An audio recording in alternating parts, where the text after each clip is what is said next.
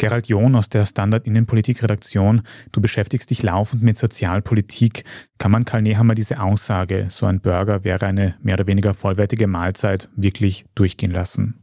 Nein, kann ich natürlich nicht nachvollziehen. Und Nehammer weiß auch selber, dass das wahrscheinlich ein, ein bisschen ein Blödsinn ist. Er sagt es selber dazu, dass ein Burger und Pommes bei McDonalds nicht gesund ist.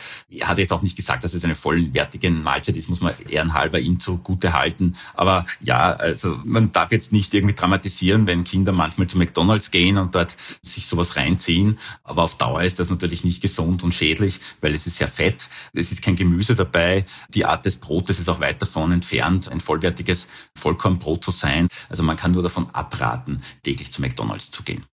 Jetzt sind warme Mahlzeiten für Kinder auch bei dem neuen SPÖ-Chef Andreas Babler ein regelmäßiges Thema. Der sagt, glaube ich, dass alle Kinder in Österreich regelmäßig eine warme Mahlzeit kriegen sollen und dass das auch teilweise finanziert werden soll.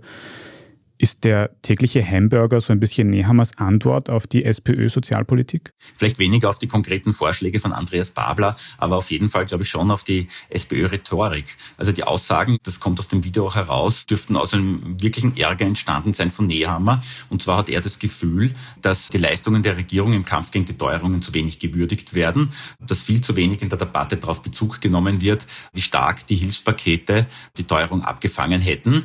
Und ja, da trifft er zum Teil Teil schon einen Punkt. Also bei aller legitimen Kritik habe ich das Gefühl, finde ich schon, dass die SPÖ da auch manchmal ziemlich übertreibt. Ja. Also es wird schon das Bild gezeichnet, als dass die Leute alleingelassen würden mit der Teuerung und mit ihren Kosten und dass da gar nichts passiert. Das stimmt einfach nicht. Nichtsdestotrotz muss man auch sagen, dass es nach wie vor Leute gibt, denen es schlecht geht, denen es im Zuge der Teuerung schlechter geht noch als früher. Und gerade die Daten zeigen, dass 2023 dann ein schwieriges Jahr wird, denn im Vergleich zum Vorjahr werden laut Prognose die real verfügbaren Einkommen gerade des untersten Zehntel der Haushalte schon recht deutlich sinken. Und das spüren Leute, die jeden Cent dreimal umdrehen müssen, natürlich. Mhm. Und jetzt konkret zum Thema Mahlzeiten für armutsgefährdete Menschen oder Menschen mit weniger Einkommen. Auch wenn da jetzt die konkreten Aussagen von Nehammer ein bisschen fragwürdig sind, kann man sagen, dass Kinder in Österreich hungern müssen oder nicht?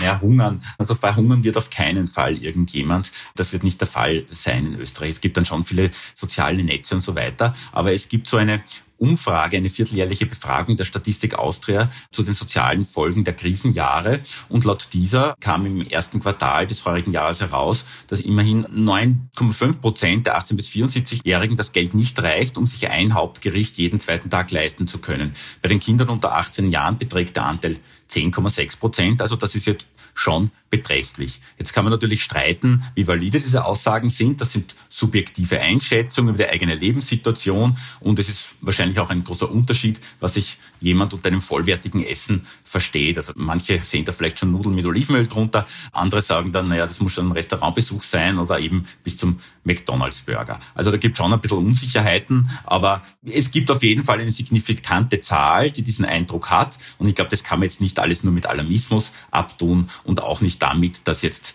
irgendwelche Rabeneltern ihren Kindern nichts ordentliches zum Essen geben. Also damit kann man das sicher nicht erklären. Mhm. Und wir haben heute schon gehört, dass dieses Video, gerade diese Hamburger-Aussage, sehr aufgeregt hat im Netz auch. Kannst du das nachvollziehen, dass dieses Thema so aufregt? Ja, kann ich schon nachvollziehen. Einerseits ist die ganze Debatte um die Teuerung sehr aufgeheizt. Ja. Also viele Leute haben wirklich den subjektiven Eindruck, dass es wahrscheinlich viel schlechter geht, als es real jetzt von den Einkommen her ist. Die Regierung ist unten durch, die ÖVP liegt ganz schlecht in den Umfragen und dann ist es auch ein sehr lebensnahes Thema natürlich. Also jeder kennt McDonalds, viele gehen gern hin, aber so ziemlich jeder weiß, dass das wirklich nicht das Gesündeste ist, was man jeden Tag essen soll. Und wenn da so ein Kanzler halt in diese Richtung spricht, dann erinnert es ein bisschen an diese Aussage von Marie Antoinette, die die historisch wahrscheinlich aber nie getan hat, aber der halt so überliefert ist, die gesagt habe, wenn die Leute zu wenig Geld haben, für Brot sollen sie halt lieber Kuchen essen.